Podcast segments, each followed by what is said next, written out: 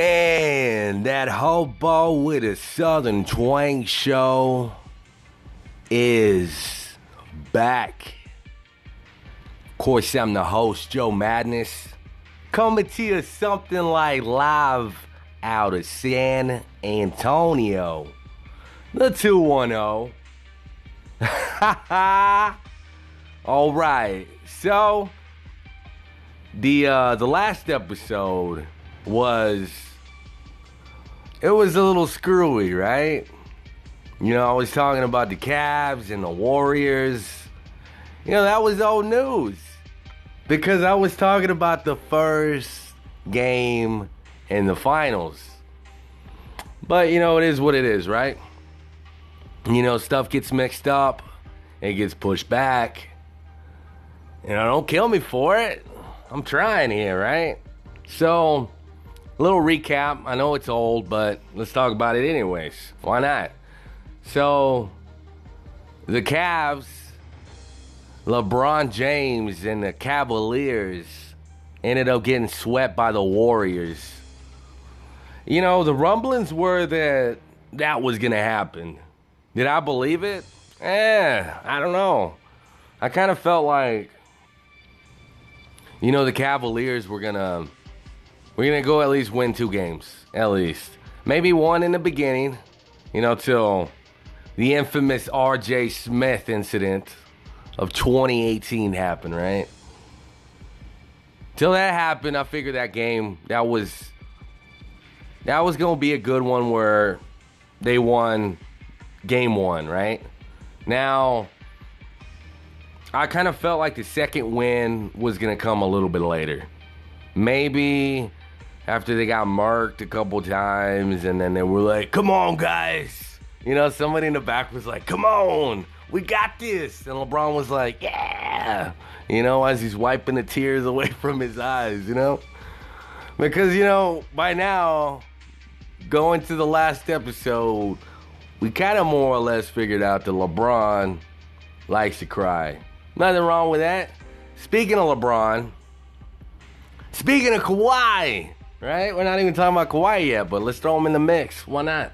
So, I uh, spoke about this a couple episodes, but you know, behind, you know, back or whatever. Can't even talk. so hot. Texas is a hot bet, you guys. If you aren't in San Antonio, if you're not in Texas, you don't know what I'm talking about. Unless you're listening all the way over from Arizona. Because Arizona is hotter than Texas. I don't know if you guys knew that or not. Who gives a fuck though, right? So, anyways, um, going back to Kawhi and LeBron and other guys that probably are moving around because the Warriors is just too much for everybody. They're the biggest, the baddest, the, they're the monster team of of the new era of the NBA. Ever, t- ever since this team got formed, they became the new standard of what an NBA team should be, what it should look like. Stephen, Stephen Curry changed the game from being able to hit them threes from so far away. And the other guys, I mean, come on, they're just nasty when it comes to balling, you know? So, Kawhi Leonard, supposedly, he's on the move. You know, everybody was saying, um, when I say everybody, I mean just people that I listen to online. you know, like uh, ESPN and whatever, whatever the fuck's on YouTube. I'm not talking about like everybody like outside my door, or you know, everybody when when I go to the bus stop. You know what I mean? Like uh, that's what I mean by everybody. Just whoever the fuck is on YouTube talking about it. You know, which is pretty much Shannon Sharpe and uh, Skip Bayless. Um, some chubby black guy, uh, Chris Broussard. Probably don't even know who any of those people are, but you know what? It's all right. You don't have to, right? So, um, the word around the cooler is Kawhi Leonard is ready to bounce out of San Antonio because of the way he's been treated. You know, he supposedly had an injury and they handled it the wrong way. And, you know, LeBron James, he's just, I don't know, he's just getting ready to get paid somewhere else.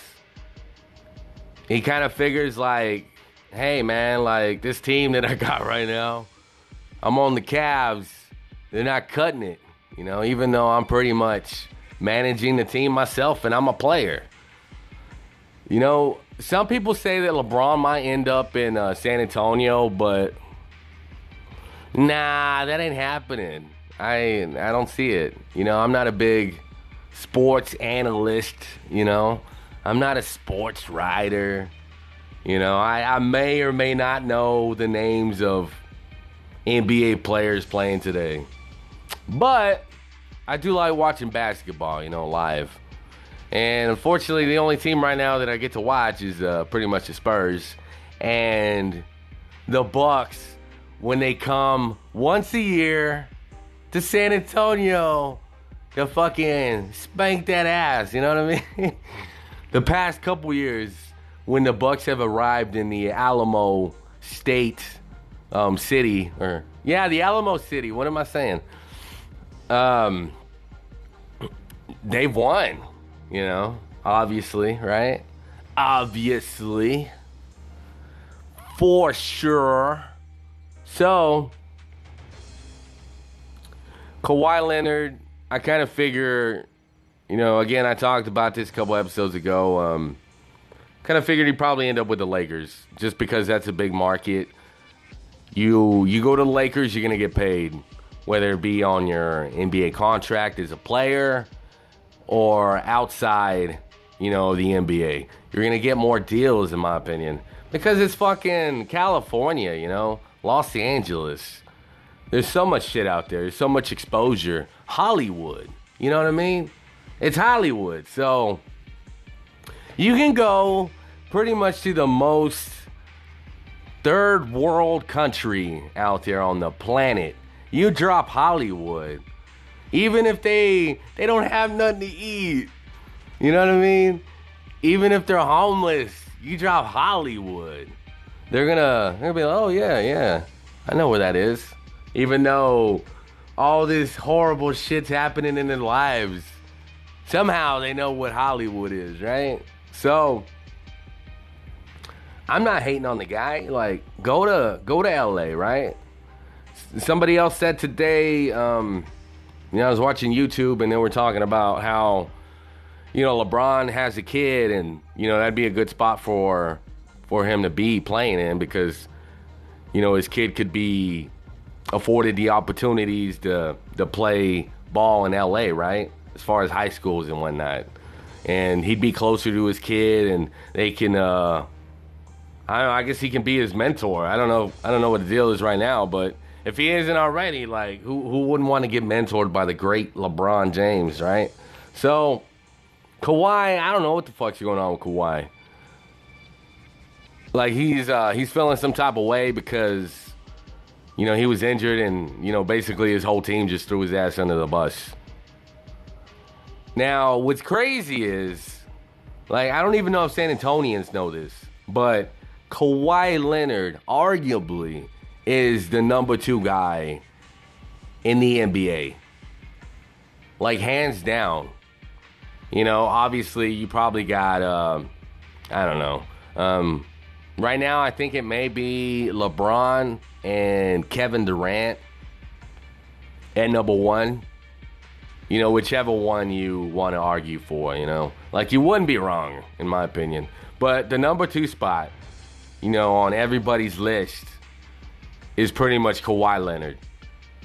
You know, somebody said he's the, the greatest or the best two way player playing the game today.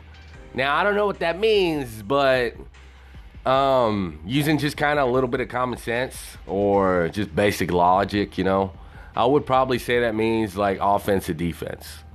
But I don't know, I could be wrong. So, just, I don't know, it's crazy for me to think that San Antonio right now has the number two guy in the league. Like, how do you fuck that up?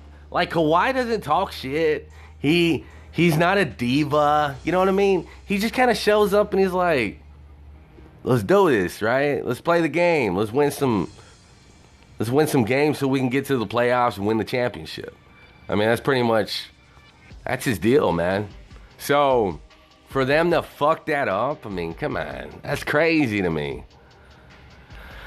It just goes to show you. Fucking San Antonio. Oh my gosh. Let's make the shitty city shittier by losing one of the best players to ever play the game, right? Oh my gosh. Ah! So let's kick the shit off.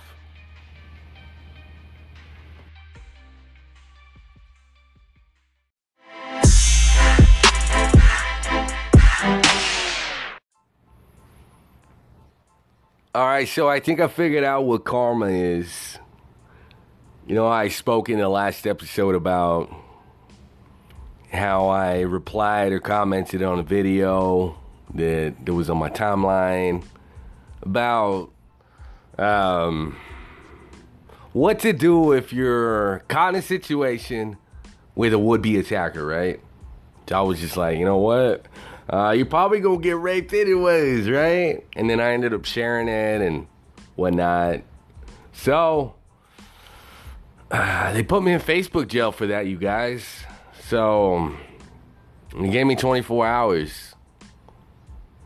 I woke up today feeling like I was gonna sell my phones, my extra phones. And couldn't even do that because Facebook decided to put me behind bars, you know. I'm doing time.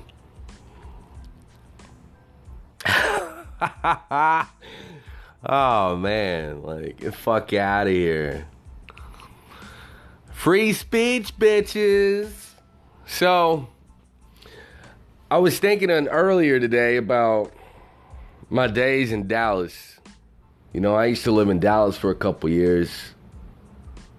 I didn't realize it at the time, but you know, that was some of the some of the best days of my life.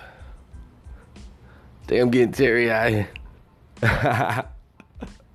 All right, so one of the one of the words I learned from living over there in the DFW, you know, the dirty day. You know, people out there, um, they call they call guys that hang around. No, they actually call females that hang around with gay dudes. They call them fruit flies. You know, and it got me thinking. I'm like, you know, these these girls that they surround themselves by these homosexual fellas. You know, a lot of them see them as uh, accessories. You know, like I've seen it. You know, dating a few girls here, but you know, even I don't know. Is that is that a bad thing though? Like if people do that, you got a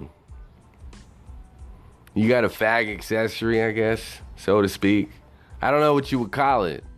Like, what would be the politically correct word for that? And don't don't come at me saying friend. Like, nah, bitch. Like, it, it's an accessory all day. But let's flip the switch for a minute though. What if what if the girl was an accessory to the dude that was gay, right? Like has anybody ever thought of that? Because if a girl is surrounding herself by a bunch of gay dudes, I mean in my eyes, essentially it kind of it kind of appears like the girl is the accessory, right? You know, if these guys aren't gay, then shit, man. That circle quickly becomes a train. so, uh, man, it's a hot bitch. Um, so that's what I was thinking about. You know, like, like girls. I think they they venture off and they try to find gay guys to you know to get close to you know, most of them, I want to say all of them, are not in relationships. They're um, they're not dating anybody. They're not seeing anybody. So if you if you befriend a homosexual fella, then you kind of get the best of both worlds, right? Because the guy's not gonna try to fuck you. The guy, you know, he, he's not gonna be hitting on you, and you know what I mean. Like you don't get that part of it, but from what I heard, I mean, they you can cuddle with them, and you know they can give you fashion tips, and you know they probably dress better than you. Um, so you kind of get like a dude without all that extra, right? Without the extra. So anytime you're feeling lonely at night, you know, just you can cuddle up with your homosexual fella and um, you know, it kind of um, it kind of fills the void for what's missing as far as you know the opposite sex in your life, right? Like um he's still a guy at the end of the day, right? Like he wants to fuck dudes in the ass and he wants a cock in his mouth, but I mean at the end of the day, essentially he's a dude. So he I'm thinking I mean I I don't know. I've never I've never cuddled with these guys or any guy or you know been that close, right? Been that close to um to a homosexual individual as far as hugging and whatnot. So I'm just gonna sit here and go on a limb saying that um I mean at the end of the day they're still gonna smell like a dude, you know what I mean? So if you're missing that scent from a man and you know you got yourself one of these these accessories, then you know, it's more or less to fill that void that's missing in your life. And that's probably the reason why you don't care to date anybody. Because you kind of like what you like. You know what I mean? You, you kind of like what you have, is what I meant to say. Now, as far as a gay guy hanging out with a, a straight woman, you know, you, you see that show. Um, what is that show called? That one with the redheaded girl and. Uh, there's a uh, there's a gay guy, and then there's another gay guy. Man, I cannot think of the name of that show to save my life right now.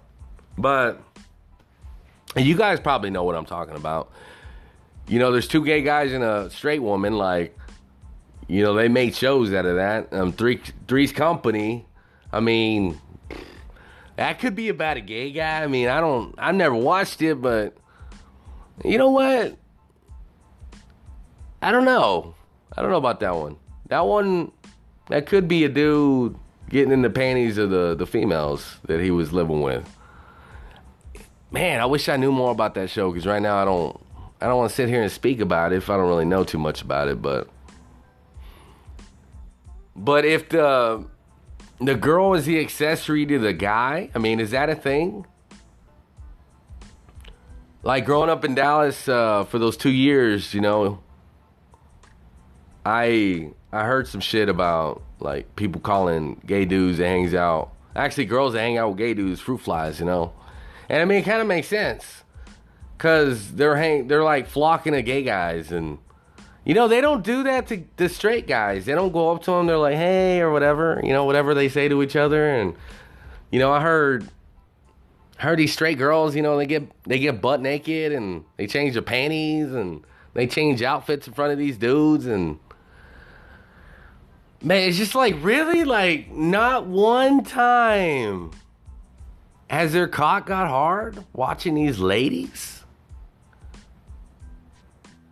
I mean, that that one movie with um, what is that dude's name? Fuck, I'm having a hard time right now. I think it's the Heat fucking with me. Um, Adam Sandler, yeah, where he pretends to be gay and he's he's watching you know, what's her name change. And she's got these sexy panties on. Oh my gosh. Arguably one of the the best panty scenes in a movie that's not a porno, right? Like, I don't know. I, I was loving it the first time I seen it. You know, that might be the only reason I actually watched that that movie. Because in the commercial in the trailer, they actually show that scene where the girl's like changing in the panties. I'm getting really off topic here. I don't even know what the original point was, but uh, but yeah, like if a girl is with a gay dude, I mean, a bunch of gay guys, would that make the female an accessory though? Like, what what do these guys get out of hanging out with a straight woman? I don't understand. I mean, most of them, from what I can gather, they dress better. You know, they, they can do their makeup better. You know? Like, there's a lot of things that they do better than the average woman. oh, man. Now, think about that while you eat your Cheerios tomorrow morning.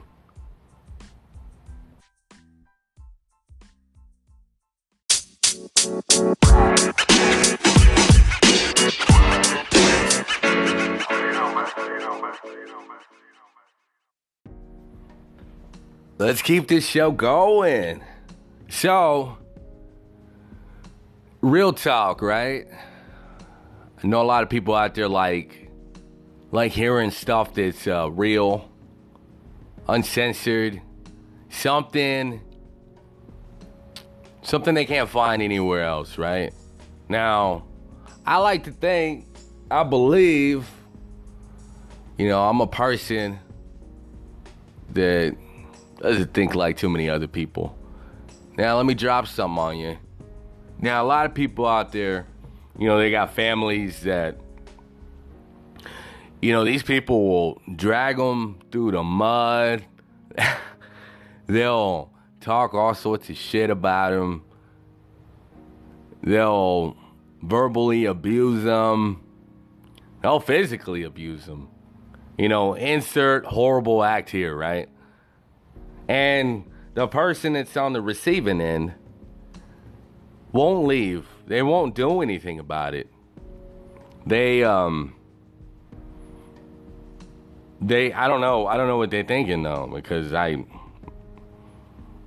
I've never been that person that takes it. You know what I mean? Like you don't try to get me to fucking put up with your bullshit.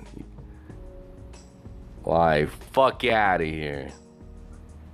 Get off the bullshit, man. Like, I'm not gonna sit here and put up with some nonsense. You know what I'm saying? So, that's never made sense to me. You know, um, growing up, you know, I used to hear my mom, you know, talking about. Now, keep in mind, you know, growing up, my mother, she never she never knew any English, you know? She came from from Mexico, right? So, I guess I'm part of those people that everybody's like, "Go back to where you came from."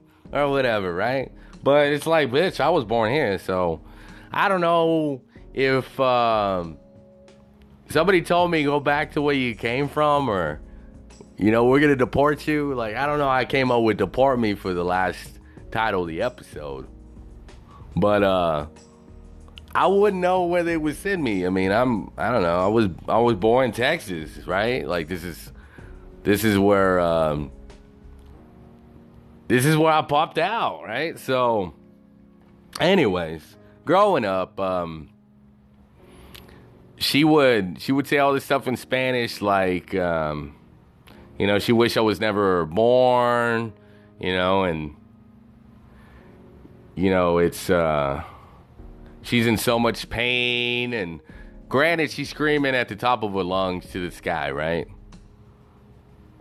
She's saying how she wish uh Jesus or God would just take her already. Take her somewhere, right?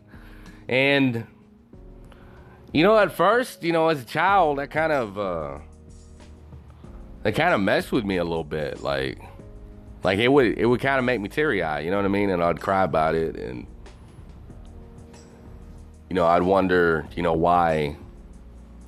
You know, she she feels like the way she does, and this would keep going, and you know, she she'd call us names, and you know, she'd tell us, you know, she wished we weren't ever born, and that life was really hard and she wished she never had us. And you know i think my my sister my my older sister she she got she got the brunt of it you know unfortunately. You know and me and her we've never seen eye to eye. We've never gotten along. You know you figure that's something you could bond with somebody right? Because you're in the trenches going through some shit but nah that never happened you know, my sister uh, growing up, she she's always been a little bit thrown off. You know, like there's something wrong with her. Now, if she secretly tricked everybody, you know, by making everybody think there's something wrong with her, I mean, kudos to her. But she sure tricked my mom into giving her a, a place to live. You know, she ended up getting her uh, kind of mobile home. You know. Now, granted, I wouldn't want to live in a mobile home, but you know, now that I'm older and I don't really got nothing, you know, I, I'd take it, you know what I'm saying? But she lives directly behind my mother, and I'm pretty sure she still gets it, you know, from her. Now, years later, you know, when I brought this up, um, talking to her about it, you know, I was like, well, this is this is what you used to do. Like it wasn't all fucking roses and rainbows, you know, growing up, right? She would be like, "What? Me? Really?" Like she would act like nothing happened. Like this was a figment of my fucking imagination. Now, this is just a little portion of what I dealt with growing up. But I guess the point I just wanted to get across was you know, as I've grown up, it's gotten easier and easier for me to stop talking to people. You know, I've just shown most of my family because I'm not gonna put up with the bullshit. You know, it's it's a revolving circle, a never-ending circle. You know, because circles don't have an ending. You know, it just keeps going in circles, right? Keeps going right round and round. And this is the way I felt the way my life was with these people, you know, my relationship with uncles, aunts, blah, blah, blah. You know, these people think it's cool to talk shit to you or treat you, you know, some type of way that, you know, doesn't make you feel feel good at all. So instead of walking around with that on my shoulders for the rest of my life, I just, um, you know, I, I made a conscious decision to stop talking to these people, you know, one by one, you know, just they kept falling down like fucking dominoes. Each piece falling faster than the other. but um you know what one of the people that I did stop talking to at an early age was my father. Now some shit ended up happening where my mother just ended up kicking him out, right? Just it wasn't out of nowhere. It was kind of like uh, kind of like it, it built built up to that point and she just she had enough and you could see it. And after she kicked him out, you know, I never really heard from him. And he even had his family members dropping by every now and again, pleading with my mother to take this man back. you know, I thought it was funny to watch, you know, and then he tried to call me years later, and um, I didn't want to talk to him. You know, I kind of reacted like any other teenager would. You know, you say some some mean shit to him, and you do some screaming, then you just hang up the phone. So, my father ended up passing away right around the age when I was about maybe 24. And you know, I remember sitting there, you know, after hearing this news, you know, from my mother, and I could never understand why I would I was crying, you know. You know, I kind of kind of thought back about the memories and everything and you know, I I remembered just little shit, you know. Like how I would be sitting on the toilet, you know, my father would be sitting there, you know, in the middle of the night snoring away and I have to I have to stand by the door crying or whatever because I had to take a piss, and he wouldn't wake up. And my mom just go over there. She start beating on the door, you know, saying some shit to him in Spanish, you know, and how he used to take me to the junkyard, you know, the auto sal- salvage place, and you know, I'd be sitting there, you know, with promises of future uh, Ninja Turtle toys and Batman figurines, and just sitting there watching them, you know, remove parts from from these abandoned vehicles that nobody cares about, you know. Or just kind of chilling on the couch, you know, watching them drink a beer, watching boxing, watching wrestling. You know, if it wasn't for my father, I never would have watched wrestling growing up. I don't watch it now, but you know, just all these little stupid memories that no matter what you do, you can't get rid of these shits, you know? Like they're they're following you for the rest of your life. So Does anybody does anybody out there relate to that? Like that's just uh that's just a little portion of a fu- fucked up childhood, you know. From the eyes of Joe Madness.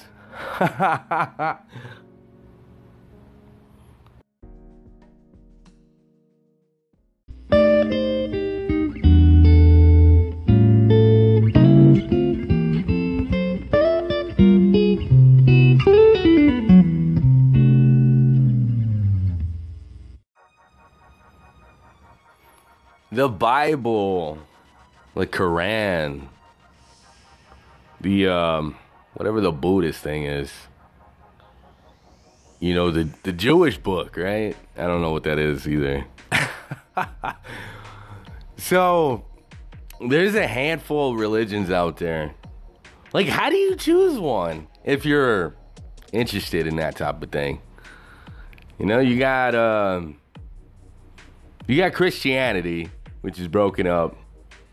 There's so many different variations, you know. It's kind of like um, it's kind of like Mexican food, you know. Same three ingredients. You know, you got you got the tortilla, you got the meat, and you got what the cheese, right, or whatever. And you can make all sorts of shit out of it. You make tacos, enchiladas.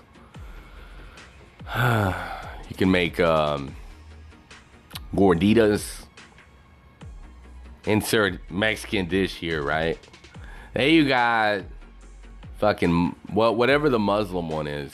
You know, you got Allah and the Quran and there's so many different types. You know, for for most people, you know, they don't even do too much thinking about this. They um, they're born and all of a sudden, whatever their parents are into, they're forced into that. They're never given a choice. You know, for me, it was Christianity. Um, I was dragged. I was dragged to the fucking church. I was dragged to Mexico so many times. church more than anything, though. And I didn't want to go to either. So, the things I look forward to when I went to church, um, you know, it started off where we had this bus. This random bus. I don't even know how it got started. Just one day, this punk ass fucking bus started showing up and pulling up in front of my front of my house. And my mom would make us get on this bus. I think it was on a Sunday. Sunday evening. And they drive us to a church, a white people church, you know. And they they fucking make us uh, do these activities and shit, and then I can't remember if there was a snack or not, but I think there was candy. Man, my memory is just so fucked. Sometimes I don't even know what to do with myself. Cause there's so much shit in my head that I don't have access to. It's kind of like it's in a safe, and I don't know the fucking combination half the time, you know. You know, I wish I could just tell myself to leave the motherfucking door open, cause then I could just get access to it whenever I want, right? Makes sense, but no, doesn't work that way. So, so this fucking bus would pick us up on a Sunday and take us away Now it kind of makes you wonder. Like for me, I I think about like uh, what would my parents be doing while we were gone? You know, you watch these movies, you think about what you do nowadays. Now I don't have kids, but I've I fucked around with chicks with kids. Every time the kids are gone, you know, that's when the magic happens. No, you know, more or less, right? That's when that's when the freaky shit goes down, right? So yeah, let's not even go there. Let's not open that box. So it started off like that, you know, and sometimes it would take it to these fucking field trips. But I don't know. I I'd, I'd really like to know why we got on that bus though. Like I don't I don't even know. So after that, I remember remember we moved to a different house and then we ended up getting dragged to a different church. Now this church fucking sucked. You know, everything was breaking down and it smelled funny. The restroom might have been worse than a porta potty. So this fucking church, you know, they had people that would they'd make these weird noises like like they were getting um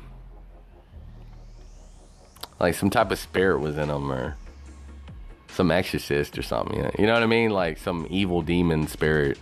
And then they flop their arms and they start speaking like some other language. And, you know, later on, you know, I learned that uh, they were speaking in tongues and like whatever that means. What whatever that fucking thing means. I mean, if you think that's a thing, then Pig Latin's a thing too, right? You know, baby talk's a thing. I mean, fuck out of here, man. Like, I don't know. So these people would make, you know, and make fools of themselves, and then they would have. It seemed like they were having competition with each other amongst themselves about who could be goofier, you know. So that was going on. And I remember one day, you know, we, we were sitting at the house and, you know, my mother told me that, you know, there was some kind of spirit that took over somebody's body. And I remember having so many questions, which none of them got answered because nobody knows the answer, right? To any fucking question that you may have about some type of religion that you're being forced into, nobody knows how to answer any of the fucking questions. It's always, oh, you gotta have faith. Oh, it's faith. Last time I checked, faith don't pay the fucking bills. You know? So the Exorcist thing happened, and you know, I never got any of my questions answered about any of it. I just got told an elaborate story. And the thing I look forward to, though, as a kid, growing up in the church, was um, going outside and playing with all the other dirty Mexican kids. You know, playing tag, playing, uh, you know, rolling the grass. That, that's a game. I don't know if you guys knew, but that's a game. Um, basically getting as dirty as you fucking can, possibly can, and then going back to your mom and being like, "Hey, yo, what's up?" You know, like, what's going on? and she be fucking pissed. You're like, "What the hell did you do? Why are your clothes so dirty?" You're like, "I don't know. I was I was outside having fun, you know, with all the other sucios, you know, and." that's just the thing that happened. You know, eventually I got older and you know, um, my mom ended up getting us one of these um, these shady boxes where you'd hook up, you know, some um, some cable line from the TV to the box, and then it'd have these little buttons like all across, and then you would hit you would hit these buttons, and then all of a sudden you could see the Disney Channel. Because that that the Disney Channel back in that day was like you had to pay for it. Like I don't even know how much it was, but it was kind of like HBO and Showtime and shit. Like that's when it when they they would charge you a lot more, you know.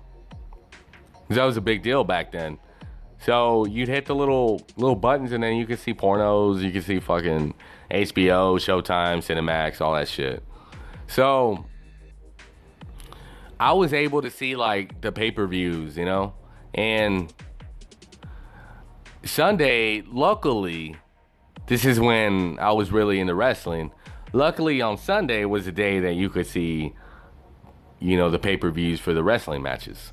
So I would beg my mom, you know, to let me stay and watch these fucking wrestling matches and whatnot. And my sister be pissed because she wouldn't let her stay, but for whatever reason, she let me stay. And then, you know, instead of going to church, you know, I got to stay home watch these fucking wrestling matches.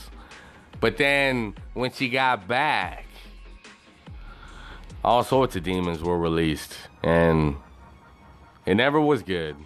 Like I I got to enjoy my my wrestling matches, you know, back when it was WWF. But it came with a price.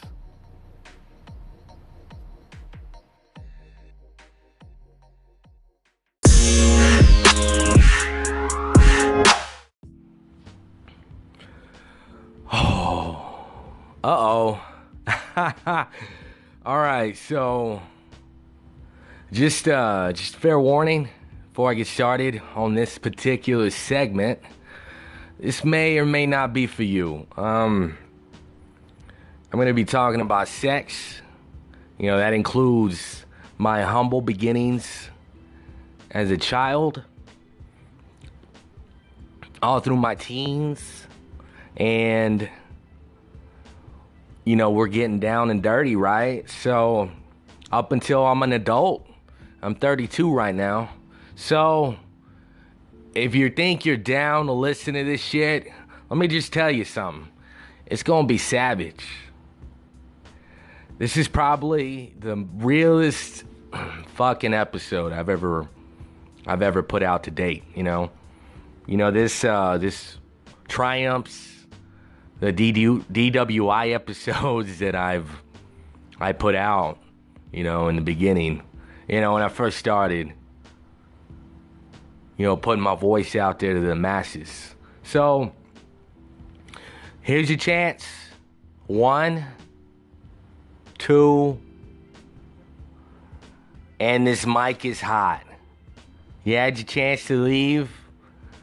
Now, you got no choice but to listen, right? All right, so this is uh, this is something that just came to me. I felt like I needed to put this out. I I know sex is a is a topic everybody talks about day in day out. Um, I don't know if it ever gets to savage with anybody, you know, in um, in conversation, but I figured why not, you know. Now this is segment may go a little long, and by a little long I mean 25 minutes, an hour, maybe even longer. I don't know. I just figure I'm gonna talk, and I'm gonna get whatever I need to say out, you know, because I I feel like talking about this shit, right? So when I was a kid, um, I think the first the first things I ever noticed about sex was um, I think I talked about it in an earlier segment. You know, we got this hot box and you can watch porn, you know, so you know, even as a kid I used to used to get off to that stuff, you know.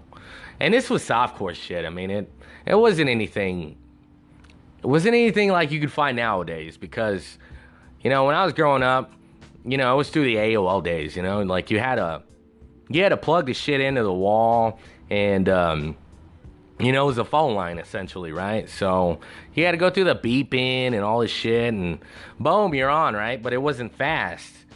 I mean, it's like nowhere close to the speed we have now as far as internet. So, you know, I'd watch the softcore porn on like Cinemax and, you know, whatever.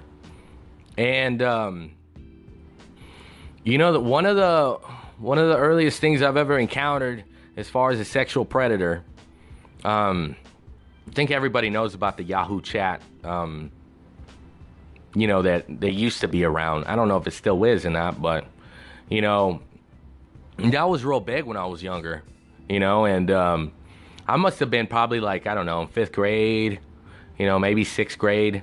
Um, I came across this uh, this person, you know, their their messenger name was uh, something like Rosa, Texas, or some shit like that. I don't know.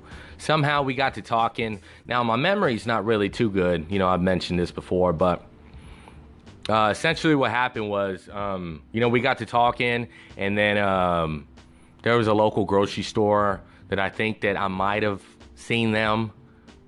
I'm not really sure, but eventually they ended up um, parking in the back of, you know, my parents' house, and they would sneak in through the back door, which um, in the back door that was where my room was, right? So, you know, she she was a lot older. She was um, she's probably something like 21, 25, something like that. And I was a kid. I was like I said, I was like in fifth grade or sixth grade or something like that. And you know, we we had sex all the time. Like, if I guess if I would have put a number on it, I would probably say,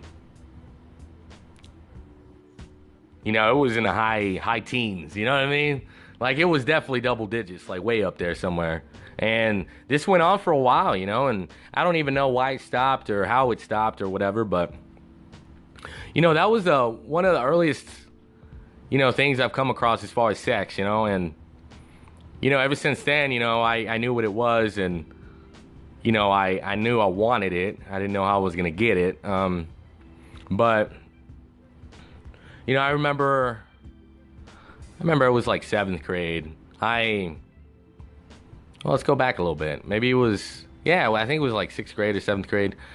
Um, some guy I used to hang out with, um, you know, from school or whatnot. We, he knew he knew friends of his brother that um, that lived out of town, right? And hell, we'd go out to these uh, these parties, right? And we'd be out there, and I met this girl that happened to go to one of the schools. So, you know, we'd get together, and it was all sorts of touchy feely type of shit. Like I didn't. I don't know if she knew what was going on, but I knew what was kind kind of going on, and you know that I never got to fuck her, but you know I kind of wanted to. You know I never did. Now I met this one girl through basically the same friend. Like the same friend keeps popping up, right? So I met a I met another girl. Now this girl, her name was uh, what was her first name? Her name was Marissa. So this girl like she was all over the place. I don't even know how old she was. I think she was older than me. Like she would take me into the dressing rooms, you know, of the uh, department stores, right? Like uh, I think one of them was Sears, and I'd be in there watching her get naked and try shit on, and I never understood why she did this. Now that I'm older, I might I might have an idea. Maybe maybe she wanted attention. I know she spoke of this older guy they used to uh I don't know if they dated or not, but she was all hung up on him. But I was just kind of like a guy that, you know, was there. I was kind of a friend, I think. And we'd mess around and do whatever. We never had sex though. I don't I don't know why. No idea. I mean, I wanted to fuck her, but it just never happened. Now, you know, when uh when I was in 6th grade, I I was a chubby fuck up until like probably sixth grade. Now, at the end of the summer, you know, when sixth grade was over and everybody got their report cards and, and whatnot, you know, I ended up finding out that I passed, right, for the year. So, you know, I basically spent the whole summer sleeping. Like, I don't know why. Like, I would get up, I'd, um, I'd play video games, and then I don't even remember if I would eat. I think I would eat it like every now and again when my mom banged on the door. But other than that, it was just video games and sleeping. Like I didn't do too much that summer. There wasn't a lot of productive like activity, you know, happening. Now, when I got back, you know, when I went to seventh grade, you know, like the beginning of the year, man, I just lost so much fucking weight. Like, I don't even know what happened. I guess I hit a growth spurt or something. And everybody was like, who the fuck are you? Where's the chubby fuck, right? I was like, this is me, you know, and, you know, long and behold, it didn't take long for other people to notice, you know, like the bitches. So, when I was in seventh grade, I I was sitting in. Uh, I remember I was sitting in art class, and then uh, some girl comes up to me and she's like, "You know, Jessica really likes you," and I'm like, "Oh yeah," and at that time, this this girl named Jessica was la creme la creme. You know, like she was the dime piece that everybody wanted in the middle school. You know, and she wanted me no less. And then I I've never really I've never really talked to girls in school. It just I don't know.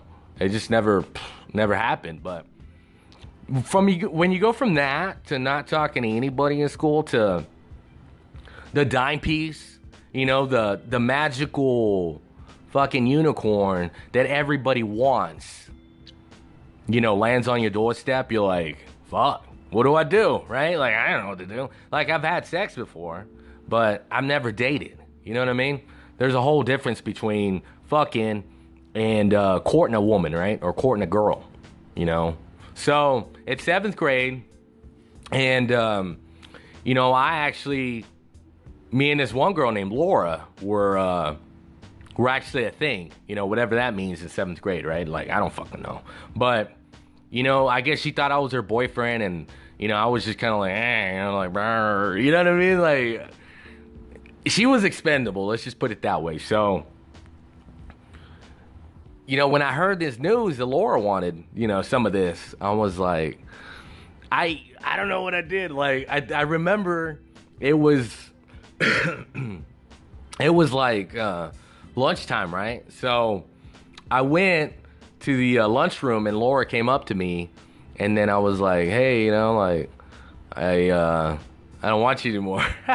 you know what I mean? Like it was it was kind of fucked up, but I mean I'm a kid, right? Like I don't know what I'm doing. So she sits down and she's crying, and I'm like passing by, and she's like saying some shit to me, and I was like, eh, I don't want you. You know what I mean? Like it was fucked up. You know? I don't know if I ever apologized, but we're moving on to bigger and better things, so to speak, right? So me and uh me and Jessica start start doing something like we start dating and you know, everybody's like, um, everybody's taking notice, you know, and my popularity stock just, you know, is off, off the charts, you know, at this point. So, you know, there's one time, uh, one memory I do have of um, some shit going down. There was this little midget dude. I can't remember his name, but he was dating this hot chick named Victoria. So, now Victoria was another another dime piece. Like even in uh, even in seventh grade, I mean, she had an ass, she had titties. You know what I mean? It was it was something else. And I'm looking at it from a point of view of a kid. Now I'm not looking at it as an adult, right? So don't get it twisted. You know, I ain't child molesting nothing. I ain't into kids. Like fuck that shit. But just had to throw that out there, you know, like a little disclaimer. so I'm sitting there uh, with them, we decided to go to the movie. So, you know, everybody gets dropped off by their parents or whatever. So we're in the movie theater. I'm sitting next to Jessica. And, um, you know, I've, I've had sex, you know, I've, I've been down that road. Like, I know what's going on. You know what I mean? So I'm sitting there trying to finger her for whatever reason. I don't even know. I guess I'm horny. I guess, uh, I guess that's, that's what happens when you have had sex when, when you're a kid or something. And, you just, you know, you keep going, right? So,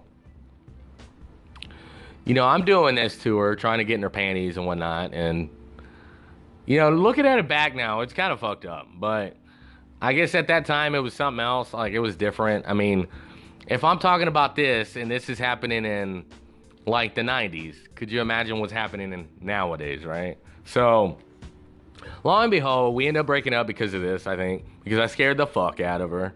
And who wouldn't be scared off of this? You know what I mean? Like a, a, a girl in seventh grade, this is happening to. This can't be this can't be good, right? Any any way you swing it. But um, I did live out leave out something. When I was a kid, even younger than this, I want to say this was even before fifth grade. This is probably like second grade or something. Um, I mean to backtrack, but I did leave this out. Um, my mom would take us to my aunt's house, which is uh, always got described to me as a, as a witch. She was like a real life witch. Now I don't think she was like um, Sabrina the teenage witch. You know, I don't think it was like that. This was like an older woman. She um, she's really old and she looked really ugly. And um, my uncle, you know, from my dad's side, can't remember his name. I think his name was Ramon. You know, I think that was his name. I don't know. And um, he kind of looked like the dude off of the. Um, have you ever played Mexican Bingo? You know the uh, the devil dude. He kind of looked like him in the face. Like it was creepy. Like I always remembered him from looking like that guy. You know, because you know, as a kid growing up, we always played Mexican bingo, you know? And my uh, my fucking old grandma, she'd always fucking rob me. So that happened. But anyways, um when I was a kid, we'd go over to this um this relative's house and some of my earliest memories were um I'd go outside, you know, in the backyard. There'd be this uh, red ant pile, this mound and I'd poke him with the stick and then I'd poke him with my finger, you know what I mean? I did everything but poking with my dick, you know what I mean? I was really little. I don't even know how old I was. But yeah, it was it was before like 3rd grade, I think, for sure. Um and um I remember I it'd be this this thing where I'd get I'd get bit or stung or whatever by these little ants and then I'd run inside crying, right? I'd run inside crying, and then my mom would rub like garlic or whatever on whatever, you know, body part it was, like my feet or my finger or what, I don't know. And then I'd go back outside like 10 minutes later and I'd go fuck with the ants again. Now, when I wasn't doing this, sometimes um, we'd be in the room with my uh, my cousins, which were girls, right?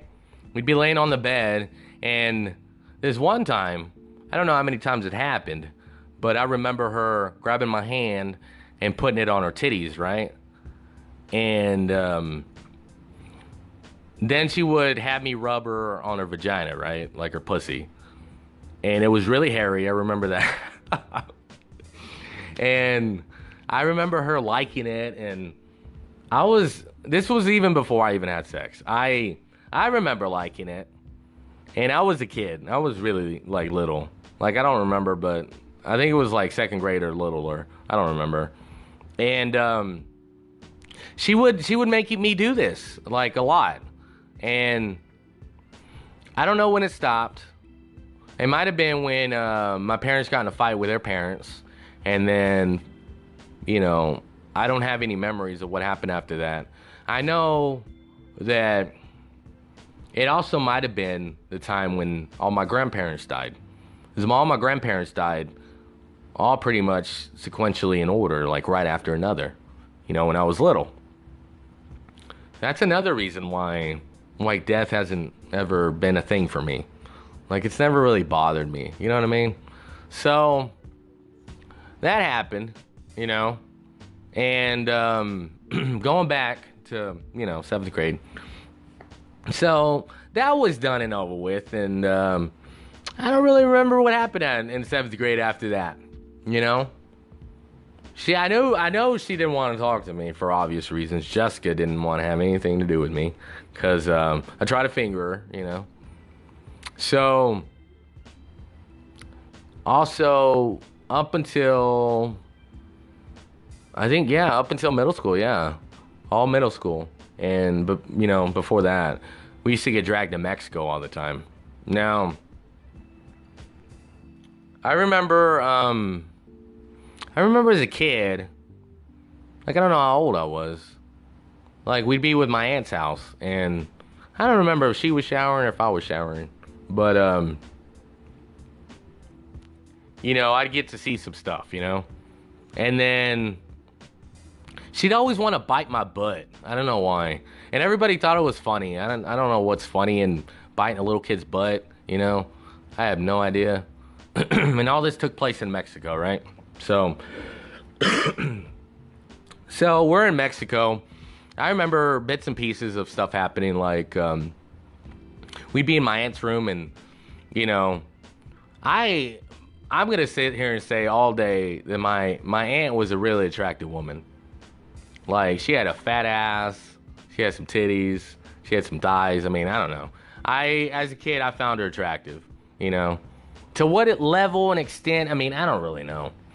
But I remember wanting to touch her ass and like do stuff and whatever.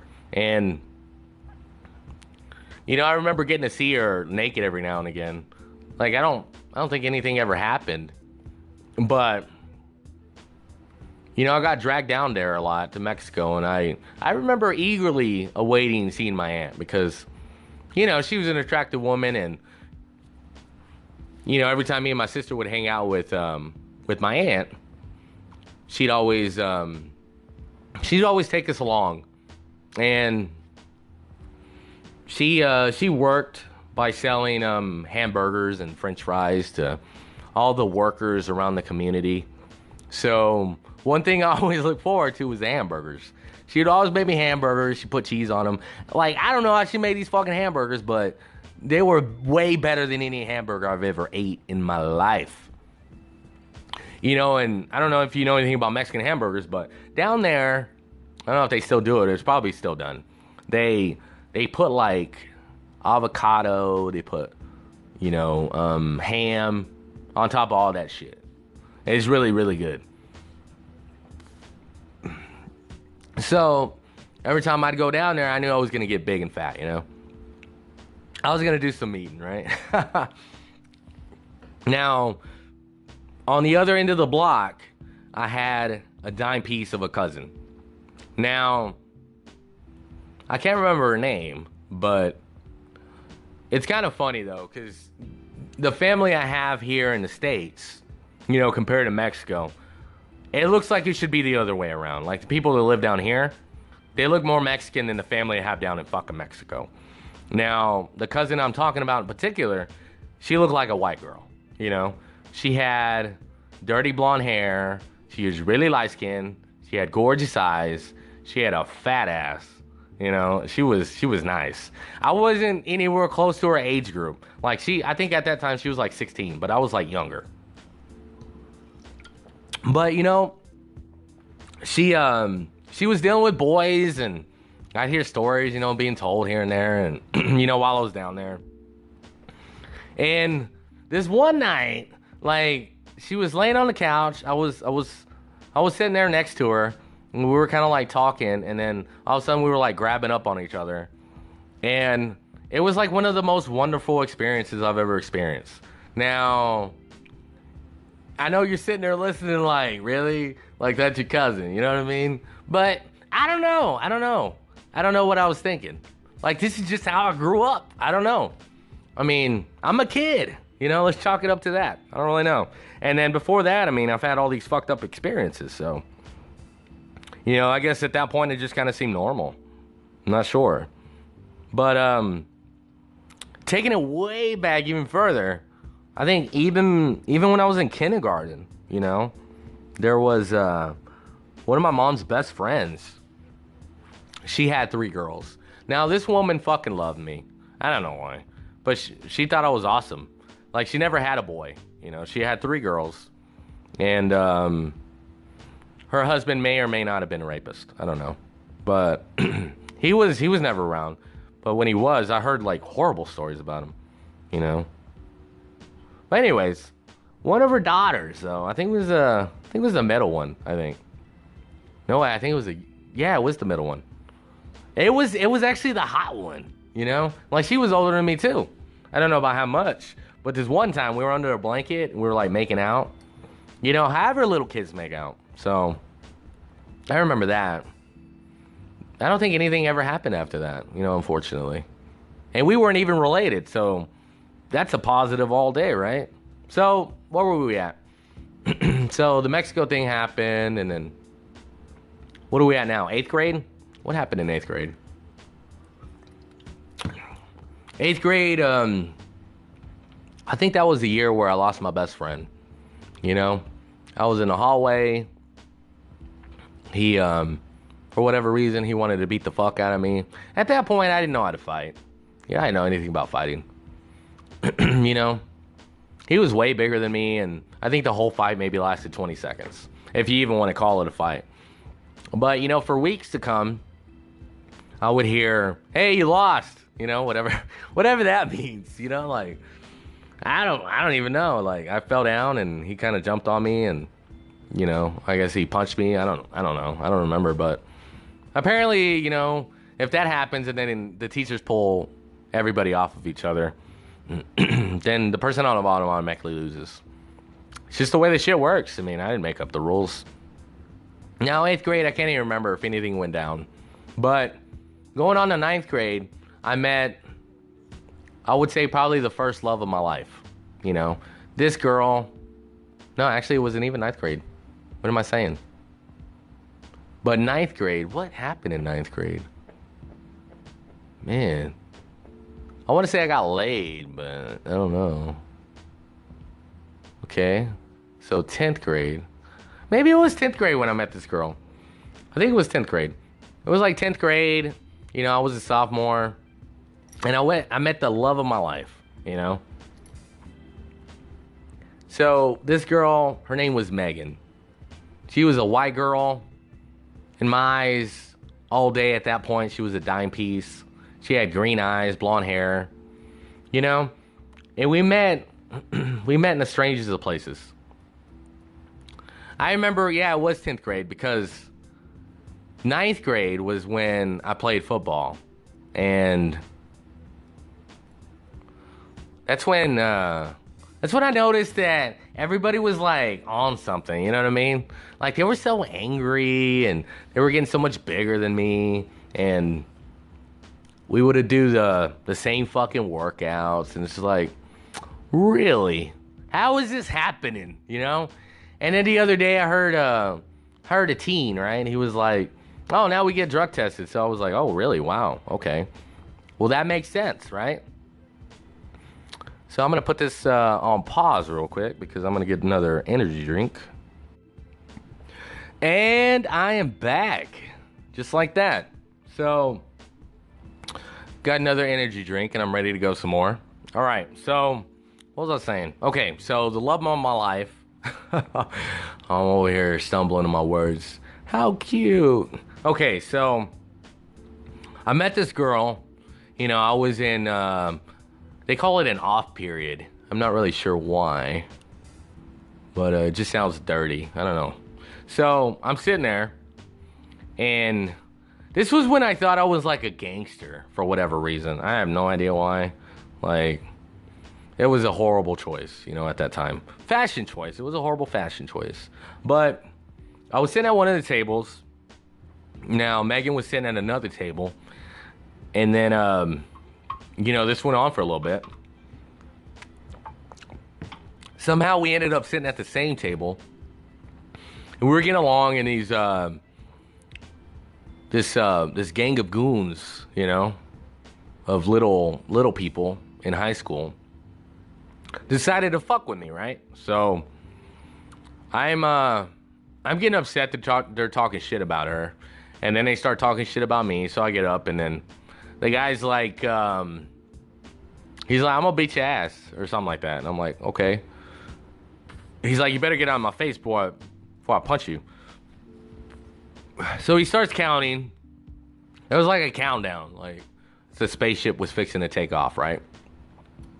So he starts at 10, and then I I think he makes it to seven, and I'm like, six, five, four, three, two, one. so then he starts wailing on me.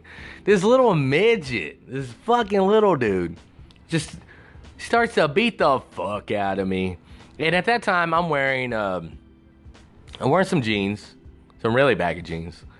I'm wearing a, I'm wearing a, a hoodie, right? Like a cotton hoodie. I, I think I got it from Foot Locker. And then I'm wearing like a, a football jersey on top of that. And then on top of that, yet again, is another layer. And um, it's another jacket I got from uh, Foot Locker. It was uh, it was some type of bubble jacket, but I couldn't move. I couldn't move at all. you know.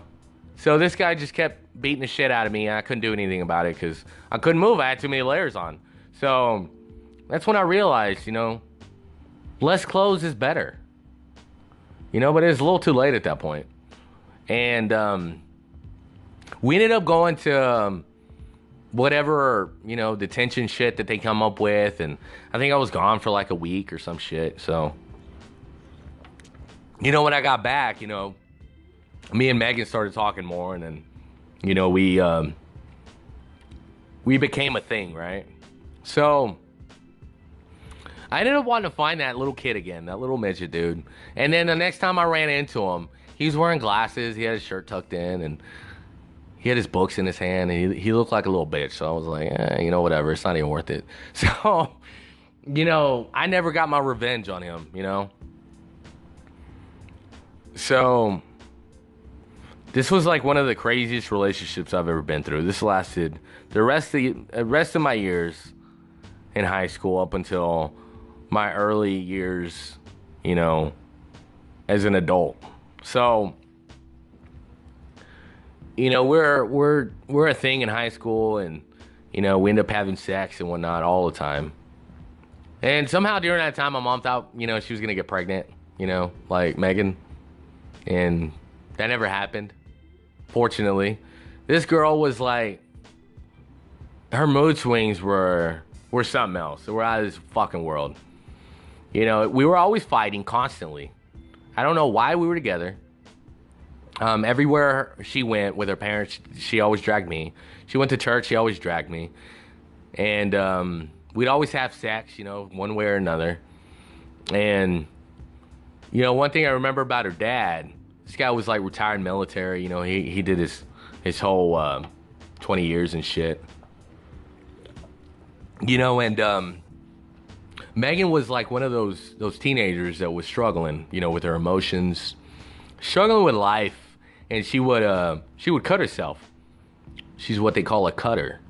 She'd cut her wrists, she'd cut her arms, she'd cut her her thighs, shit like that. You know, it got to the point where her dad, I don't know why her dad did this. I mean, it, it should have been her mom, but the only thing about her parents, her parents have a fucked up relationship. Like her mom's like a little shrew of a woman, you know. I just think she was kind of cute. Like I would totally have fucked her. But yeah, regardless, regardless, right? Like, anyways, like her dad would make her strip down to her panties, and he would inspect her body for cuts, right? Now, she's telling me about this, and I was like, "Ew," you know, that's kind of gross." You know what I mean? And then, um, I never knew what to think about it. I, I never knew if he touched her or not. Like, I don't remember. Like, my memory's not that good, you know, yet again. So, you know, there was this one guy that, you know, I knew since middle school and in high school and stuff. I think he kind of fucked around with her, but I'm not sure. You know, and um, basically anywhere either of us went, whether it be with my parents or her parents, like we were inseparable for like the whole time. Now, it got to the point where I was graduating, right? Now, I um I was never good at math. Like I was I was good at a lot of other things, like like English was really good. You know, I always did really well. I always liked um, history you know, geography. But you know, when it came with the math, it was just like, ooh, like I never got it. Even when I thought I got it, guess what? I didn't get it. You know, and there was this teacher. His name was Mr. Feeney, right? I think that was his name, Mr. Feeney. Or am I thinking about the guy from Boy Meets World? I don't remember his name. You know, it's a good thing I don't remember his name because he didn't help me. So I ended up taking um, what is that class? There's algebra one, algebra two, and then there's uh, ge- okay geometry. I ended up taking geometry twice, and I didn't pass it either times. And he would tell me, he would be like, um, he'd be like, Joe, um, if you would come in for the uh, the morning tutoring and the after school tutoring, then maybe you would get this, you know. And I I started doing that. I, I came in and I'd show up after school and I never got it, like ever. Like it just, I don't know, it just never clicked. So for the rest of the year, I just ended up just fucking going to sleep, man. I was like, I don't know. I was, I, I guess I was depressed. I was a little discouraged, you know, by by the whole fact that I could not pick this up. You know what I mean?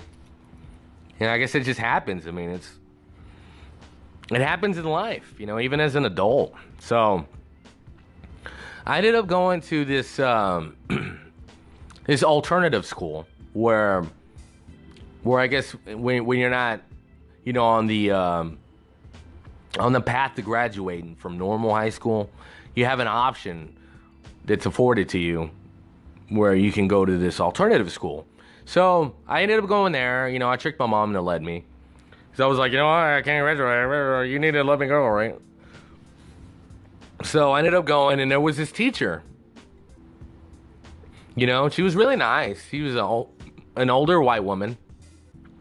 And I would sit down and, um, you know, we do our assignments. Now, it wasn't like regular school. Like, they gave you all your assignments at once. Like, basically, when you finished all the assignments, then you were you're you're fucking done, right? So I was doing geometry, and I would go up to her like every five minutes, and I'd be like, I don't get it, I don't get it, and slowly but surely, she would be filling in the answers for me, right? So it got to the point where I was um, I was gonna take the test for the for math, and you know, you know, every now and again I'd wear a shirt that said U.S. Air Force, right? Because um, Megan got it in her in her head that I should join the military like her father. Now, I was at the time I was like, um, I guess. I mean, I don't have anything else going on. Why not, right? And stupid me. I mean, I didn't know anything about the military, so I just agreed. Right? I, Right? Right?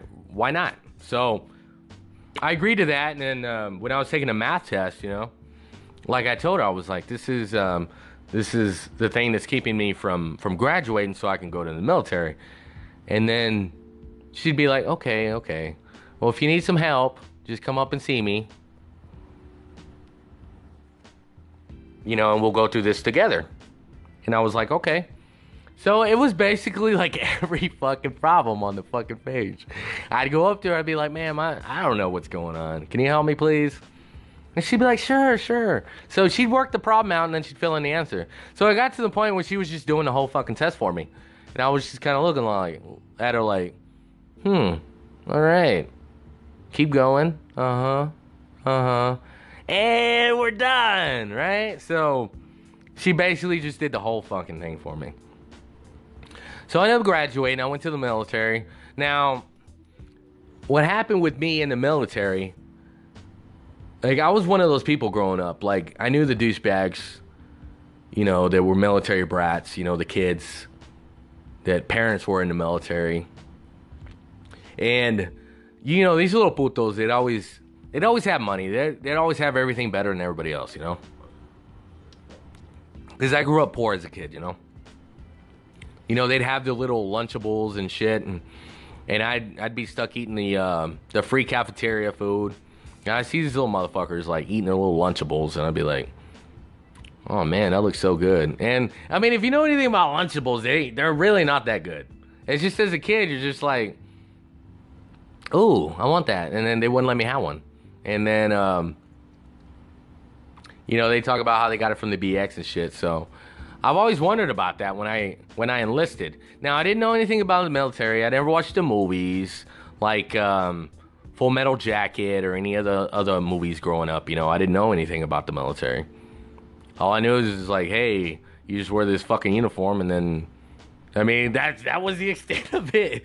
I didn't know anything. So, you know, I just worked out, got in shape, and then you know, met with my recruiter. He didn't tell me shit. He just, um, I think I showed up and I took the test. You know, even to that, I I fucking just showed up hammered. I don't even know how I got fucked up you know, but I was drinking at that time. But um, I showed up to the test and I ended up just getting like a little bit above the minimal score, you know. So they told me I should be a cop, and I was like, all right, I guess. Is it is that all you have, or is there, you can be a cop?" And I'm like, "Really? Is is this it?" Or, "Yeah, you can be a cop." And I'm like, "Okay." So I went to basic, and um, I was on the I was on the fucking uh, on the bus, right? And this fucking white man, this really big white man, that looked really angry, got on there and started screaming. And I was like, at that point, I realized the military was not for me. So you know, I graduated basic training after um, a difficult time, you know, difficult period, you know, through throughout this training. and then, um, you know, I had a choice. It came to the choice. It came down to a choice where, um, you know, if I took this path, it would lead me in um in one direction and if I took another path, it would lead me in another, right? And the choice was the choice was simple, you know, to me at that time. I could either go to England or I could go and be stationed in Arizona, you know, continue this fucked up relationship that I thought that, you know, me and Megan could, you know, could withstand the, the test of time, right? Because after I graduated basic training, you know, um, she came down and, and visited me, and then we we were in a motel room just fucking, right? So that was happening, and then, you know, I ended up um, shortly after, I ended up choosing uh, going to Arizona instead of fucking England. You know, my life would probably be totally different right now if I would have went to England. So I ended up getting stationed in Arizona. As soon as I get there, I get that Dear John bullshit, you know, you hear about the infamous Dear John. But it was in um I think it was more or less like a text message, I think at that point. She was like, "Yeah, um we need to break up and blah blah blah." And I mean, it was a horrible time in my life. You know, I just got stationed in a in my new in my first base. You know, this is the first time I've ever been away from home alone. And everything was just like fuck my life, you know? Like, hey, do you want to eat? Fuck my life. You do you want to go out and uh, go to the movies? Fuck my life. Do you want to go out and explore this beautiful new city that you have no no knowledge about? Fuck my life. You know, that's the only thing I can think about is just like, fuck my life, right? Because I just lost the person that I thought I was destined to be with for forever, whatever that means. So, we're not together anymore. She is um, off being a hoe. And I know this because once she broke up with me, it was it was happening. It was going down. You know? So long and behold, you know, I have these sex sexcapades in uh, Arizona. I um I ended up meeting this one girl. She was nice and thick, and she had a fat ass, and you know we were fucking, and and then uh, we are in the room, and you know uh, one of the sergeant guys, you know that's in charge, he he walked he walked in. He was like room inspection. And I'm like, really, bitch? Like right now, it's like two in the afternoon. It's my day off, and I'm like, fucking knee deep in this pussy, you know. Like this is not the time for this shit. Like get off the bullshit. And this motherfucker would do this like over and over. You know, and it was horrible. You know, and um, there was this one girl that was uh, considered crazy. Like nobody liked her because she was she was a little she was a little different.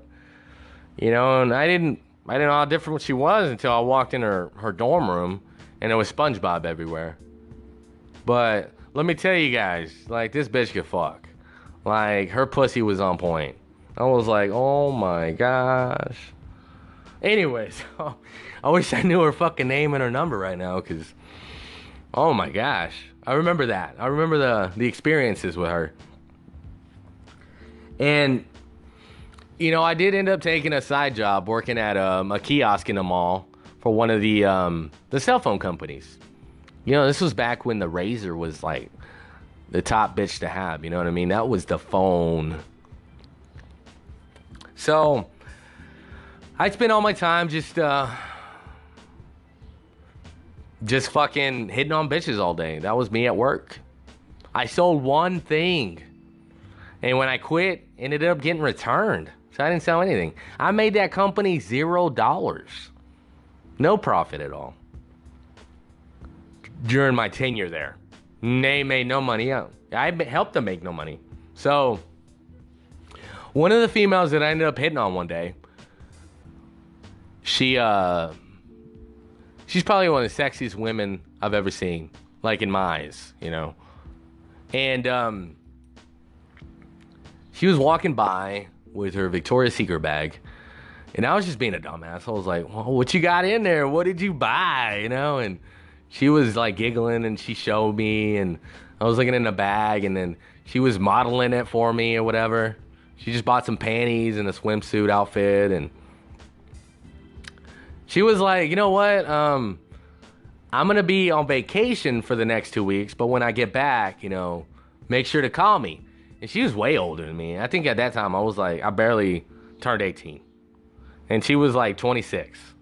So she ended up coming back, and then we ended up, you know, having fun together. We had so much fun together. We'd fuck around. Uh, she'd buy me uh, booze. I wasn't allowed to have it, but I had it in my footlocker, you know, like a locker they have in the, the room or whatever. But um, then she started doing this thing where she would disappear. She'd drop off the face of the fucking planet. I'd be like, where'd she go? So she would disappear and I couldn't get a hold of her. I'd blow up her phone, you know. I'd uh, I'd text her, whatever, whatever I could do. And then a month later, she'd show back up and she'd be like, oh, you know, I was just going through some stuff, blah, blah, blah, blah, blah. So I'd be like, all right. So we start back up again.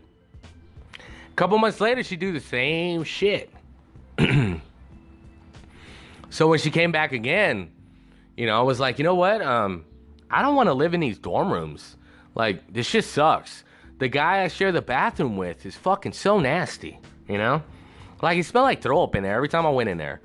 It smelled horrible. It's like, what are you doing in here? Like, are you and your friends gathering around a toilet bowl and just hurling? It fucking smells nasty. I'd clean it and everything, and that smell would never go away. Ever. So she was like, yeah, you know, yeah, we could do that. I was like, yeah, you know, it'd be cool because, you know, we can get our own place and, you know, give us all this money, you know, money for housing, food, whatever. So, this was going to happen.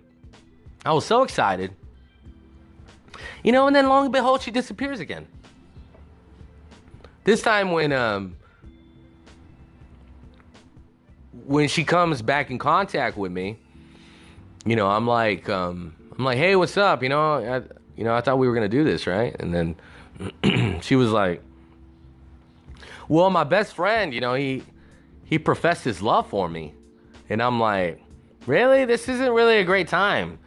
And she's like, "Well, you know, I told him about you, and I told him about what we were gonna do, and he told me that he's he's been in love with me, blah blah blah blah blah blah blah." So, you know, long story short, I mean, that shit was gone. It was over, right? So I did want to say something though. When I worked at the kiosk in the mall at, during that time, there was this big girl. You know, I've never been into big girls ever in my life. And, you know, she smelled so good. She was shaking it just right. I think she worked in the mall somewhere. I don't know. Every now and again, I think about that big chubby girl and what could have what could have been, you know. All right, so um, you know, in the military, I always got in trouble, like all the time. You know, I never stayed out of trouble. It, it first started when I got to the first base, you know, Arizona. When I first got there, you know, it was cold as fuck, you know, and then they they had us shooting weapons because you know that's what they do. They're stupid, you know. It's another form of wasting money. And then, you know, this this sergeant guy, you know, he kept fucking with me.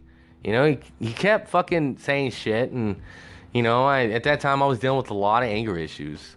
You know, it was a bad time for me. You know, all sorts of stuff was happening, and I, you know, I just looked at him. I was like, "Hey, bitch, I know how to shoot a fucking weapon." You know, and ever since then, you know, I got fucking blackballed. you know, everything went downhill from there. You know, and um, you know, I was missing Megan at that time. I I had a three day weekend. They told us that we had a three day weekend. You know, I'd asked permission to go go home and see my family. They would not let me. You know, for whatever reason. You know, and I really wanted to see Megan. You know, I haven't seen her. You know, all this stuff has been happening. It's been going on, and you know, the one thing I've always wanted is just to just to be around her again. You know, so I ended up taking off. You know, even though I wasn't supposed to. And halfway down, you know, making it back to Texas, you know, I get a phone call. Then I get 20 phone calls. Then I get 40 phone calls. You know, they wanted me to go in for some, you know, some some training, right? That nobody was told about. And I was like, you know what, fuck it, I ain't going. You know what I mean? I, I want to go home. Like I'm almost there, right? So I get there. Um, these people have unmarked cars staking out my house, and my mom's like, um, "Who are those cars? And why do they just keep hanging out?" I'm like, "I don't know. I think they're I think they're following me." so, you know, I end up seeing Megan, and she's with some guy, but it didn't matter. It didn't matter to me. It didn't matter to her. We ended up we still ended up fucking. You know, we weren't back together. And then um, I ended up going back, you know, before before I had to go back to work again, you know, when I was scheduled. And um, you know, I, I made it through the gates and I guess those people notified everybody that, you know, I was coming through and you know, by the time I made it to my, my, my dorm building parking lot, you know, they were all out there, you know, ready for me. And I ended up getting arrested, you know. They arrested me you know, and then they ended up doing like some some kind of psych eval and shit. And you know, the guy, I think he was like, um, uh, Mr. Espinoza, do you ever feel like killing yourself? And I was like, mm, I don't think so. And he was like, um, do you? Do you think it would bother you if you died? And I was like, I'm, uh, probably not. I mean, life's not really that great at the moment, you know? Like, I don't think it would be that big of a deal. I mean, I don't even know what happens when you die, right? And this is how stupid I am. Like, I just don't give a shit. Like, this is the. this is the stuff you don't say to people. You know? You don't say to, this stuff to normal people out in the, on the fucking world. Because they lock you up and they put you in a fucking cage, right? So, at that moment, I realized I was like. There's no going back from this. You know? These people want me out of here. So they end up putting me on this uh, ship flight. You know? I don't mean like an airplane or anything. I just mean like a group of people that are basically transitioning out of the Air Force for whatever reason. You know, and everybody just called us the ship flight, you know? Because basically we've all done something bad, right? And I did a whole lot of bad shit. So I'm hanging out with these people. We'd have this routine. We'd go to McDonald's. No, we'd actually we'd clean up the front area where the gate's at. You know, pick up trash while everybody's staring at us trying to get in the gate. We'd go to McDonald's, and then we'd go. We'd go to the internet cafe, and you know browse on the internet for an hour. We we do a little bit of work here and there, and then we we'd go eat, and then we go home. Right. So it was just another day. You know, I show up, you know, we end up cleaning trash, and then we go to McDonald's. I ended up looking up at the screen, you know, at the TV, and all these motherfuckers are on the screen, and I'm like, looking at them, I'm looking at the TV, I'm looking at them, and I'm like, the fuck? So, these guys were were caught in an FBI sting, you know, crossing the border, meeting in this shady fucking motel room, making shady deals with drugs. And they just happened to get caught. So at that point, when I looked at them again, you know, they were crying. You know, it's something that they were dealing with, but you know, seeing it on TV like that just kind of hit them a top, some type of way, you know. So, you know, I was just like, damn, these people's lives are basically over because they they were going to military prison, which I heard horror stories about. It. Like, I don't really know anything about it, but I heard it's pretty bad, you know. And these guys, man, they, he was a senior airman. Um, a staff sergeant, a tech sergeant, you know, and they were never going to see their kids and and wives and whatever for a long time. But you know what? One of the guys, I remember this guy, the staff sergeant. His wife was getting passed around like a motherfucker. Like you would hear stories. I was like, "What's her name?" Like I could never get her name. I could never. I like I never met her. You know what I mean? Because then I would have wanted some too. But you know, damn. So I finally it ended up getting discharged from the military. You know, I got an honorable discharge. I don't know how, but I did. And then I didn't want to go home. You know, I I was like, damn. I was ashamed. I didn't know how to feel. So I lived out of my car in Arizona for like a month. And I finally showed back in my parents' house, you know? And I was like, fuck, man. I told them what happened, and pretty sure they were ashamed of me and shit. And everybody else was ashamed of me, and you know, they talk shit about me. You know, you know what's new, right? So, you know, I ended up working at Hot Topic, and uh, I was working at Books a Million, some bookstore. I made, I ended up meeting this girl, you know, and this girl was annoying. She was she's one of the most annoying people I've ever met. But there was nobody else to talk to at the time, you know, while I was working. So me and her started talking. She was married to somebody. She was like, one day she was like, hey, you know, I think uh I think you and my sister-in-law would get along great. I never knew her sister-in-law was all the way down in the valley. You know? Way down there. And I was I was not. I was not anywhere close. I think it was like nine hours away or some shit. So this was time. This was a time when MySpace was a big thing. You know. You know, and before before me and her even started, you know, I had some sex capades here and there. One of them ended up being with uh, some girl at Books a Million. I ended up taking her virginity. Like it was, it was one of the most savage things I've ever done. You know, she had a gay friend and they would talk about me and they thought I was cute and blah, blah, blah. And me and this girl ended up getting together. And um, one day we were at my mom's house, you know. I had her like doggy style on the floor. She had we she had never had sex ever. You know, I ended up pulling her panties down, fucked her, and you know, it was really tight and there was blood. It was messy. And then after that, it was just like, hey, what's up?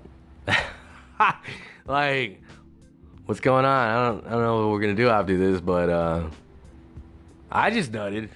What's going on with you? And you know, I don't think it was a pleasant experience for her. You know, it's not like I raped her or anything. Like she wanted to have sex and whatnot, but it wasn't romantic at all. It was just, it was really savage. You know what I mean? we ended up breaking up because uh, one day we were at the uh, the park, right? And this was when I had really bad anger issues, like I mentioned earlier. And her breath smelled kind of funky at that moment. And I was like, you know what? I don't want to be with you anymore. Your breath fucking stinks. So I broke up with her. She started crying, and I want to say I scarred her for a long time. Because the next time I saw her, was when I worked at this uh, rent to own place. She was working next door at the plasma center. Ended up telling one of my coworkers, I was like, hey, I fucked her. I took her virginity. You know, and we were together, and he was like, no, you weren't. She's fucking hot. Like, there's no way that you were with her. And I was like, hey, Alicia, what's up? And she was like, don't fucking talk to me. he was like, oh, shit. I guess you were with her. And I was like, yep. So anyways, going back, um, going back even before that, I think I I think I fucked around with another chick. Her name was Sarah. Um. So Sarah was hot, man. She was. She's one of those. I don't know. I think she was kind of gothic, but not really. And then she was kind of punk, and she was all sorts of shit mixed into one package, right? Me and her ended up fucking around, but I don't know. I don't think I could have. I could have ever tamed Sarah. Like I don't know what happened, but we ended up growing apart, and that thing blew up. So I ended up meeting uh, this girl's sister-in-law. You know, we we were talking on MySpace, and then she was sending me nudes and you know all this shit, and I was really forceful. I was like, you know what? If you really want to be with me, then you need to come down here, right? Like I don't, I don't know, like it's just the anger. So she ended up coming down. She lived with her brother. You know, it didn't take too long for us to live together. you know, I ended up moving into. We were sharing a room. You know, at first it was really good, you know, and I I never was good to her, in my opinion. We were together for like five years. I don't think I was good to her. Um, I ended up working at the prison. I remember cheating on her. You know, uh, two times at that point. Um, with girls that worked at the prison. Like I fucked one of them in the uh, guard tower. Another one invited me over after work. And then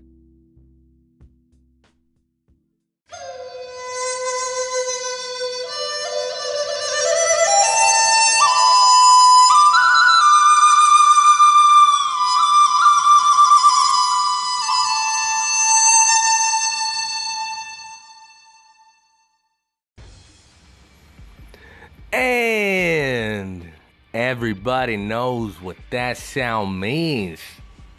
It's the end of the show. Don't cry about it.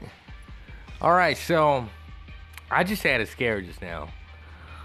I was recording the sex seg- segment, and um, as I was going to upload it, you know, um, the fucking app crashes. I didn't think I got it, but whew, I got it. So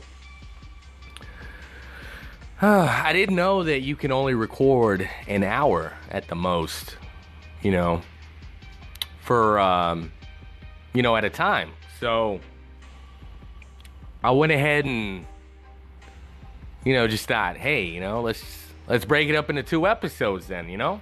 So the first sex segment is gonna be on this show, this episode and the next sex segment is to be continued. so now you got something to look forward to, right? Um, you know, I think it's uh, I think it's pretty savage. You know, I don't think anybody, not too many people out there have the balls to sit there and talk, talk like that. You know, put themselves out there like that, and you know, I, I figured why not? Why not do this? You know, I I have this podcast. You know, I talk about anything and everything, and I, I don't have any shame. You know, so I don't think there's anything wrong with um, you know enlightening the world on what happens in people's lives. You know, this just happened to happen in my life. So stay tuned for the next episode before I let you guys go. You know, as always, I'm on, uh, you can hit me up on email, hobo210 at AOL.com. I'm on the Instagram, hobo210. There's details in the, um, on my page for the Facebook, everything, Instagram, blah, blah, blah. And please don't forget about that Patreon page. You know? I think I I think I've earned a dollar at least. so open up your wallets, motherfuckers, right? Patreon.com forward slash hobo210. Now, if you don't know what that is still, go to the detail page.